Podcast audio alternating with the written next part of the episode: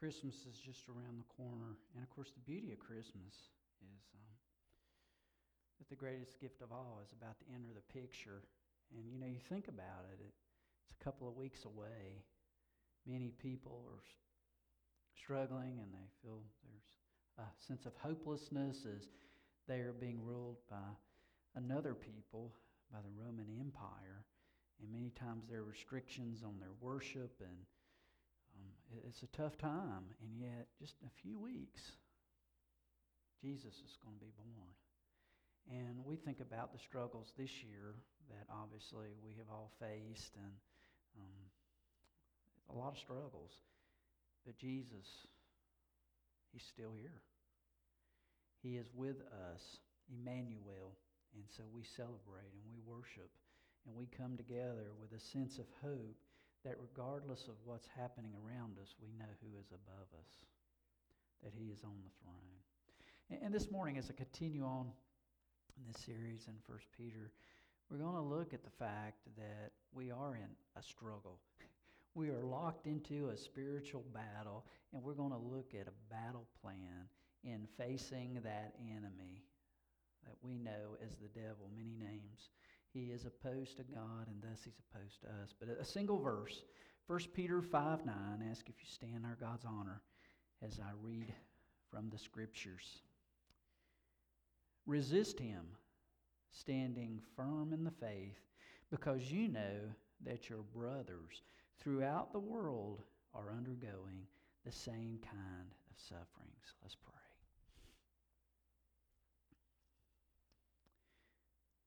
Father, we are called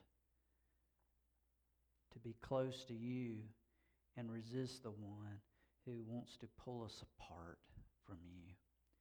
And so, Father, I, I pray this morning that worship would continue as we have sung about you sending your son as he as he came as a baby. Father, you are King of kings and Lord of lords. Coming again, not as a baby, but as the victorious one. And I thank you, God, that you are my victorious leader, that you are our victorious conqueror, that you have conquered sin, you have conquered the grave, and the enemy who wants to create constant havoc. His frenzy will only last for a time. And you will be the one who gets the attention and glory. And so, Father, we just lift all that up and just pray you guide us in the time that remains, that we will continue to worship. In Christ's name we pray. Amen. Back in 2014, one of the co founders of Pixar, a Disney company, wrote a book called Creativity Incorporated. And most of the book dealt with his longing ever since he was a child to draw cartoons. But then the book came into play how he wanted to learn how to do that through the computer. And so, in that struggle, uh, was birthed Toy Story. And can you believe that movie came out 25 years ago? Um, I will not dwell upon that, but 25 years ago that movie came out, and Toy Story was the fruit of that effort, that concerted effort of developing computer animation. And uh, of course, just a, a, a, powerful, powerful movie. And through the book, uh, this guy at one point had talked about when he was in sixth grade, he had a teacher come into the classroom. He was obviously shocked and depressed. And what had occurred at the time was that the Russians had sent Sputnik 1 into space and the teacher had shared with the sixth graders that this was a devastating time because this means that the Russians were ahead of us in technological advances and that pretty soon we'd have to learn how to hide under the desk. And I just want to share this is from the book uh, that he, uh, he shared. He said, In Russian, Sputnik means traveling companion, and this essentially meant the Russians were seeking to communicate. This is just the first to come. There will be others that follow. He says um, here, since we'd been taught that nuclear war could be waged at the touch of a button, the fact that the Russians had beaten us into space seemed proof they now had the upper hand. Um, the United States was now at a tremendous disadvantage in offensive and defensive warfare. The U.S. government's response to being surpassed was to create a research agency whose mission was to begin research at an accelerated pace in the hopes of preventing what it called technological surprise. In other words, the goal was to never be surprised again. Now, we are locked in a battle not to do computer animation, but we are locked in a battle with an enemy who wants to destroy us. And we should not be surprised by his advances. We should not be surprised by his ability for deception. Uh, anyway, he goes on and he describes that out of those technological advances that the United States created came uh, something called the GPS system, you know, that now we use when we go on trips to find restaurants and everything else that we need. But in that time, it was originally created to track Sputnik 1 to see where it was in space. And so, as we seek to have advances, we don't know what God will reveal to us in our battle to track the enemy, what he is attempting to do in our lives, the destruction he is attempting to bring. Uh, so, first, he says to us, hey, guys, do not be surprised. Secondly, he tells us, don't be self confident. You know, the enemy comes as a roaring lion. He is seeking for the opportunity to pounce. That's what we looked at last week, that that's the type of enemy that we have. You know, when you're a, a small child, it's easy to have overconfidence because you can just enter the world of imagination and you can battle. You know, I, Atticus, I miss him today. He's not able to be here. Uh, he's with his parents, but you know, he's got all these superhero costumes, and sometimes he allows me to play. You know, he tells me I can be this hero or sometimes a villain. But the other day he came in and he all he had on was shorts. And he said, Papa, I am the Incredible Hulk. Because the Incredible Hulk never keeps his clothes on, he busts out of them. And I said, So are you green? He said, Papa, look at me. He said, I'm not actually green. He said, Now, if you gave me green paint, or if I was able to crayon myself, I might be green forever. But the point was, man, you're a kid, your imagination, you can battle anything and you can win. But the reality is, we in ourselves are not able to conquer the villain, the enemy that is opposed to us. But with God and His power, He's no match for our God. And, and so that is our heart to follow God and thus to resist Him. Uh, there's a story with Muhammad Ali. Remember what a character Muhammad Ali was, uh, the famous boxer. And there's a story in one of the books that describe Muhammad Ali. He got on a 747. He sat down in his seat getting ready for takeoff. And as the stewardess was walking by, she noticed that Muhammad Ali did not have his seatbelt on. So she walked over to him and she whispered, She said, Sir, would you please put your seatbelt on? And Ali responded by saying, Superman don't need no seatbelt. And so she quietly looked back at him and she responded, Superman doesn't need an airplane either. Please buckle your seatbelt. And he buckled his seatbelt and prepared for the flight. And so we are not to act in overconfidence. Thirdly, we're not to be scared. The scripture never tells us to run away from the devil. That is not our mission. Our mission is to run to God in the battle that follows. Um, so, just some truths. If you look at the scripture as a whole and how it mentions spiritual warfare, I just want to mention a couple of truths here. Um, first, we know that the power of Satan is providentially delegated. He has no power except that which God allows him to have. Just understand that although he is a formidable enemy, what a word, enemy, he is not all powerful. God has control. He is ultimately on the throne. Secondly, the influence of Satan is limited. There is only so much he can do. He is not all powerful. Although he would like us to believe that he is literally the antithesis of God, that God is ultimate good and he is ultimate evil and the two are equal. But that's a lie. He's created, he is not creator. He is not all powerful. And God allows him only so much territory and only so much power to do his damage. Listen, this is a quote. I love this illustration from a Puritan thinker.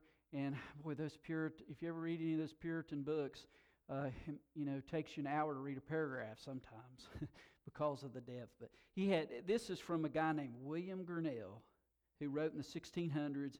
And uh, listen to this quote of this illustration he uses. When God says to Satan, Stay, Satan must stand like a dog by the table while the believer feasts on God's comfort. Satan dares not snatch even a tidbit, for the master's eye is always upon him. This is the power of our God. God is, He knows, He is watching, and Satan must submit. Next, uh, third, the judgment of Satan is prophetically determined. His end is near. Although he seems all powerful at the moment, he will be conquered. He will be defeated.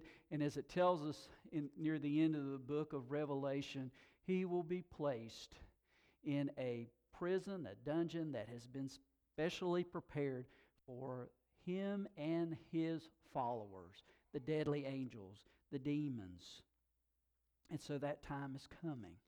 As one commentator said, he may be a roaring lion, but next to God, he's a roaring lion with broken teeth. He's not going to gum you to death. not with our God there in charge. So I want to spend uh, most of this lesson looking at action plan here. And so we're going to look at three ways um, of action against our enemy. The first one is to refuse to flee. Look at our text here in 1 Peter chapter 5 verse 9. He starts out, he says, resist him. He doesn't say run from him, take off, uh, you know, you have no chance. Flee. Matter of fact, it's interesting in the scriptures, we're told in a number of places to flee. We're told to flee sexual immorality in 1 Thessalonians chapter 4. In the book of Timothy, we're told to flee the evil desires of youth. Um, we are told in uh, another place in, in Timothy that we are to flee from evil things. And but we're never told in the scripture flee from the devil.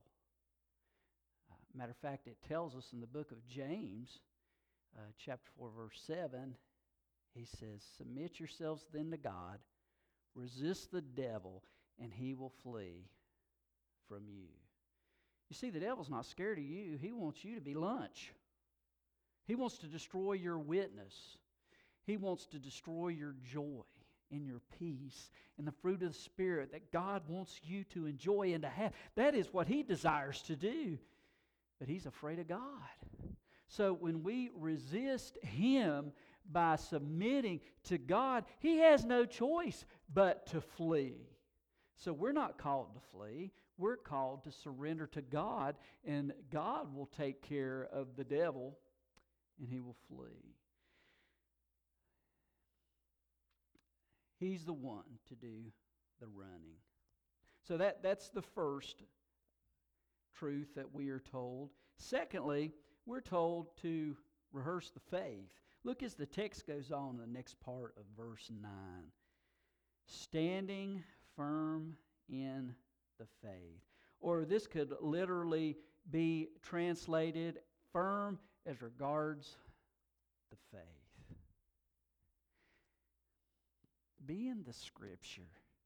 Listen to what God has to say. You know, sometimes we, we think of the Bible just as an old book that most of us have in our homes and that we look to from time to time, or maybe we have some genealogical records in there, you know, or uh, pictures uh, from family reunions or, or something precious as this book is passed down. But there's something precious not just in the book, there's something precious of the book the words there because the scripture tells us that all scripture is God breathed. In other words, it comes directly from God. So when we read these words, within these words are the thoughts of God. So, do you want to know what God thinks? Do you want to know how to handle life? Your, your relationships, uh, spiritual warfare. Um, within the pages of this book, there is revealed how God thinks, what God wants us to know in order to face life. And that is what it means by the faith. It is not speaking of having faith or trust in God, although that is certainly important. But when it speaks of the faith, it is talking about what we firmly believe, what we discover in here that is useful for us in this fight, in becoming more like Jesus Christ and in the work that He wants to do in us. I love it. Martin Luther, you know, in, in his song, he writes, One little word shall fail him. There is such power in God's words. And that is why it is so important that His words become a part of our words that when we speak, we speak out of an understanding of what He has spoken. That is so crucial and it is so critical in this battle and in this pursuit of becoming like Christ for His Word to become a part of us. I love what Spurgeon used to say. He said, Man, I want to be such a student of the Bible. I want the Word of God to flow through me in such a way that if you were to cut me, I would bleed bibline as a blood type. And there is certainly an inexpressible power when our mind becomes linked to God's mind as His Word becomes a part of our words. Listen to what Paul wrote about this battle. This is from 2 Corinthians chapter 10, verses 3 through 5. For though we live in the world, we do not wage war as the world does. You know, we don't look to see who's got the biggest, baddest guns and technological weapons. That is not how we are called to fight. We have a different type of weaponry prayer, the love of God, the truth of the Scriptures. He goes on, he tells us, on the contrary, our weapons, that they have divine power to demolish strongholds. You see, the enemy builds strongholds in our lives. He finds a weak spot and he attacks that weak spot until he is able to build a stronghold and have control over us in a specific area. And God never means for the enemy to have control over any area of our lives. But the enemy is able to do that as we literally give him control, as we respond to his advances and his temptations and his allurement instead of responding to the scriptures and to the message of our God. The message of the cross, the message of being transformed by Christ. And those strongholds are built. But it tells us here that the weapons he gives us have divine power to demolish these strongholds and to set us free so that we are free in Christ. And he goes on, listen, the text he says, we demolish arguments, these crazy arguments that go against the truth of God. Don't get me started on some of that. Uh, but anyway, the point of the matter is there is certainly a war that is going on, a war of ideas. Either those words are in agreement with God's truth, in agreement with His design, or the arguments are not. And he tells us that the spiritual weapons that he gives to us empower us to be able to demolish these arguments, to tear these arguments apart so that truth can be seen and through the power of the Holy Spirit, truth might be understood, that lives might be changed. And then he tells us every pretension that sets itself up against the knowledge of God, every trap that he is able to set to capture our minds and our hearts, that there is a weapon to fight against that, that we might be victorious. And then he closes, this part always amazed me. And we take captive every thought to make it obedient to Christ. I think about how often my thoughts can be like uh, wild little children that are running around out of control and yet, this text tells us that we are capable, in the power of God, to take captive every thought and to make it obedient to Christ. This is what the opportunity is in spiritual warfare. We do not have to be victims, we are called to be victors. We do not have to live on leftovers. We can live according to His glorious promises. And, and this is what the scriptures tell us. And um, I want to just look, this is from Thomas Brooks, another Puritan, and, and uh, he referred to the, our enemy as the wicked whisperer. The wicked whisperer. He loves to whisper in our ears. Well, here are seven things that Brooks shares that this wicked whisperer uses. First, he says, the enemy, Satan, reveals the bait, but he hides the hook. He reveals the bait, but he hides the hook. Ooh, the bait is so tempting, you know. And let's face it, if you if you're trying to catch something, you have to use bait that's attractive to what you're trying to catch. Know, a bear, you got some fresh meat that you're going to use. You know, a, a fish, you're trying to put a worm on there that's attractive to that fish in order to try to catch him. If you're trying to catch a mouse, you use cheese. And uh, I remember last year, Atticus told me if you're trying to catch a werewolf, you use fresh lamb meat. Now, I don't know where he heard that. So he said, Papa, we got to get us some lamb meat so we can catch us a werewolf.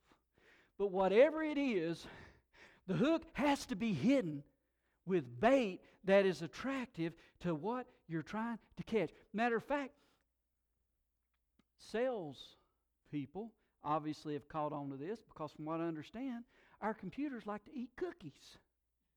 They have these cookies where they follow everything that we do. So uh, these commercials pop up. I just looked at this five minutes ago, and now I've seen 50 pictures of them they won't go away, you know, as I'm online. Uh, trying to catch us, trying to entrap us. Secondly, Brooks shares, he paints sin with virtuous colors. In other words, he seeks to make sin look good to us. I mean, he can't be honest and tell us what sin actually will do. So he wants to paint sin in such a way that we find it beautiful and attractive. Uh, in other words, uh, it isn't a bad temper, it's personal conviction. It isn't stealing, it's something you deserve. It isn't materialism, it's good taste. It isn't pornography, it's an appreciation for God's beautiful creation. It isn't drunkenness, it's Christian liberty. It isn't lying, it's discreetly withholding the truth.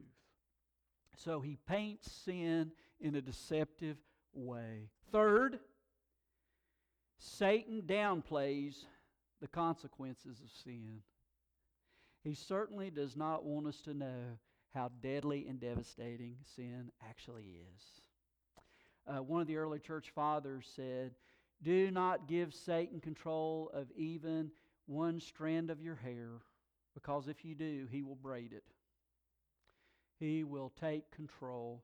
And, and listen to this quote from D.L. Moody, the evangelist of old. He, he used to love to say, Excuses are the cradle that Satan uses to rock people to sleep.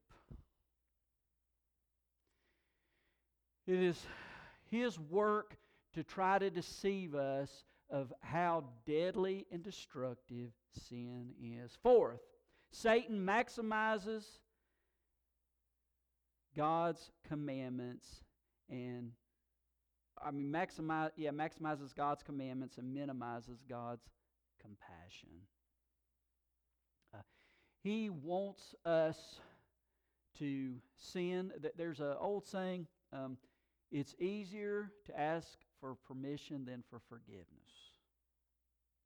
I remember my dad telling me when he was in World War II, he had a friend of his, and he would party like a wild animal on Saturday night, but he would go to the priest before the next service and he would ask for forgiveness so he could be covered, you know, just in case.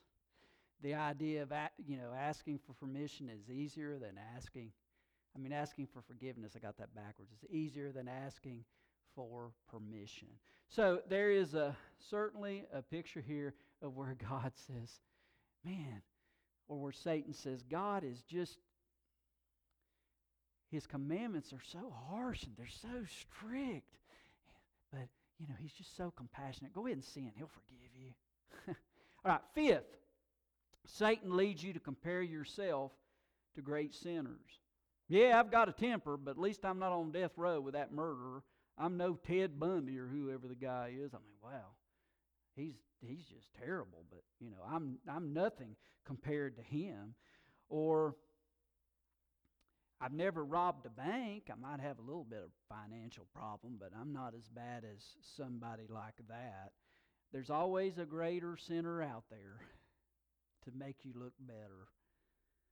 Number six. He reminds you of the sins of greater Christians. Hey, if uh,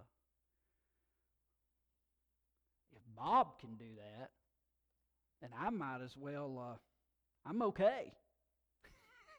you know, this idea of these people that we love that walk with Jesus. Wow, look at what they're doing. I must be okay.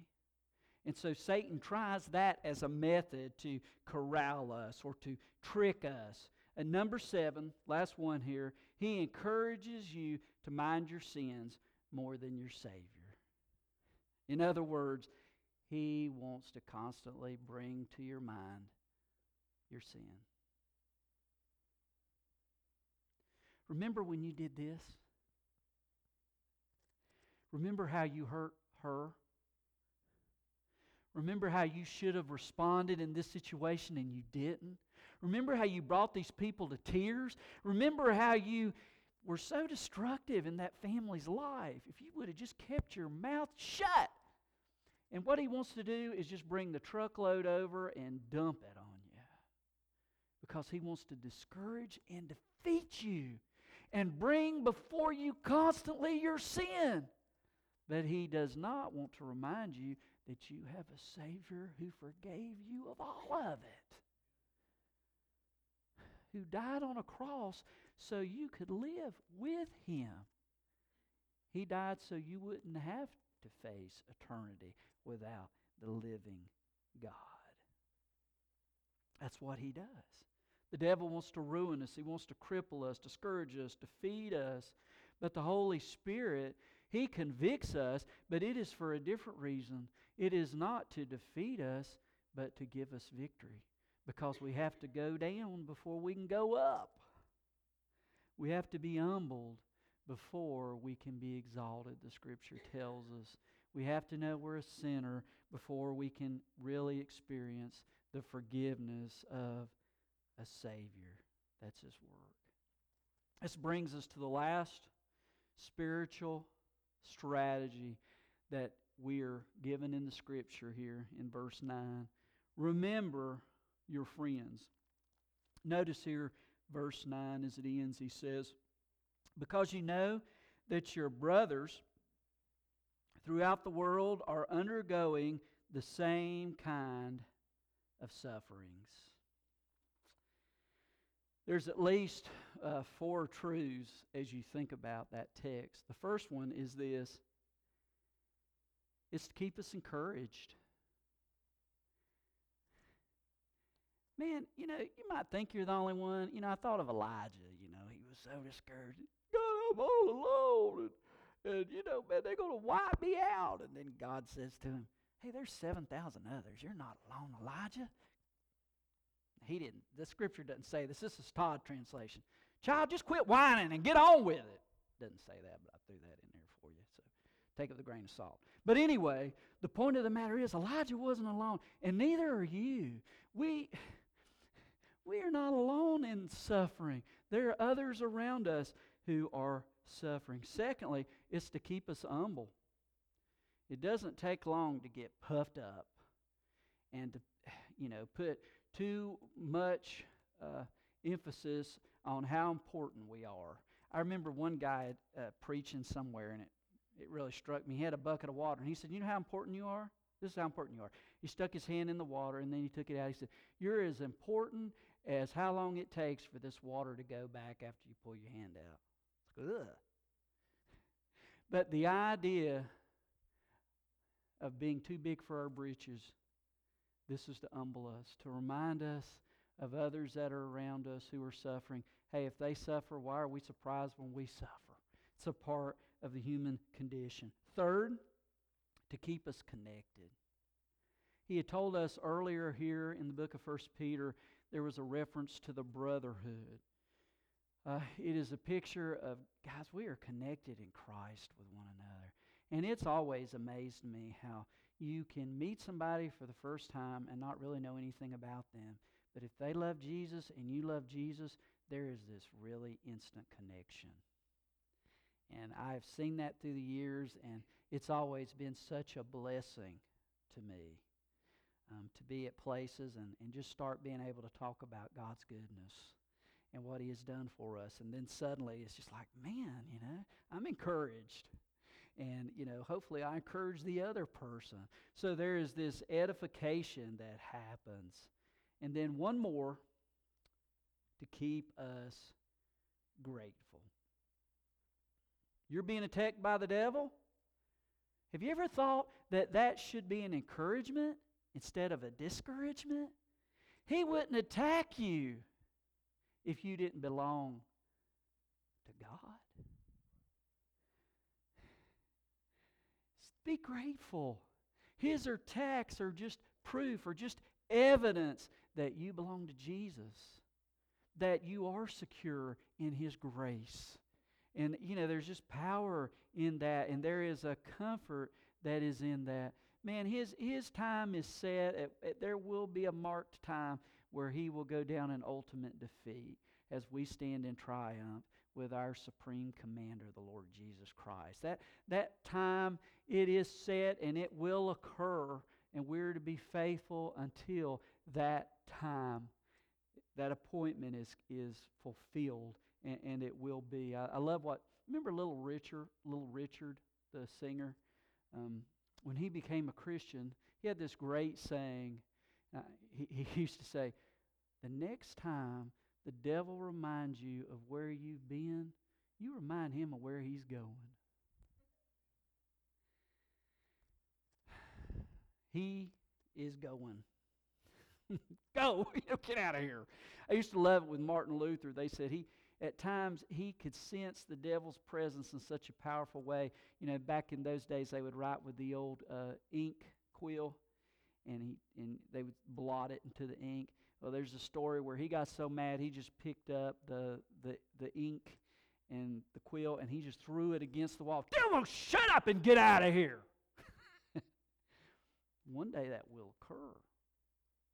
I'm going to close with his words from A Mighty Fortress is Our God. Listen to his words. He says, And though this world with devils filled should threaten to undo us, we will not fear, for God hath willed his truth to triumph through us. The prince of darkness grim, we tremble not for him. His rage we can endure, for lo, his doom is sure. One little word fell him, that word above all earthly powers. no thanks to them abideth. The Spirit and the gifts are ours. Through him who with us sideth, let goods and kindred go, this mortal life also. The body they may kill, God's truth abideth still. His kingdom is forever. Let's pray. God, we are grateful that we are part of the kingdom that abides forever, abideth forever. But we know the only way to come into that kingdom is through Jesus Christ. And, and, Father, as we come to this time that we refer to as response or invitation, it is an opportunity for us to do a heart check, whether we are here present physically or listening uh, via the internet. Uh, Father, you speak. And we need to check our hearts to see if we have done business with the living God, if we are really a part of that great kingdom.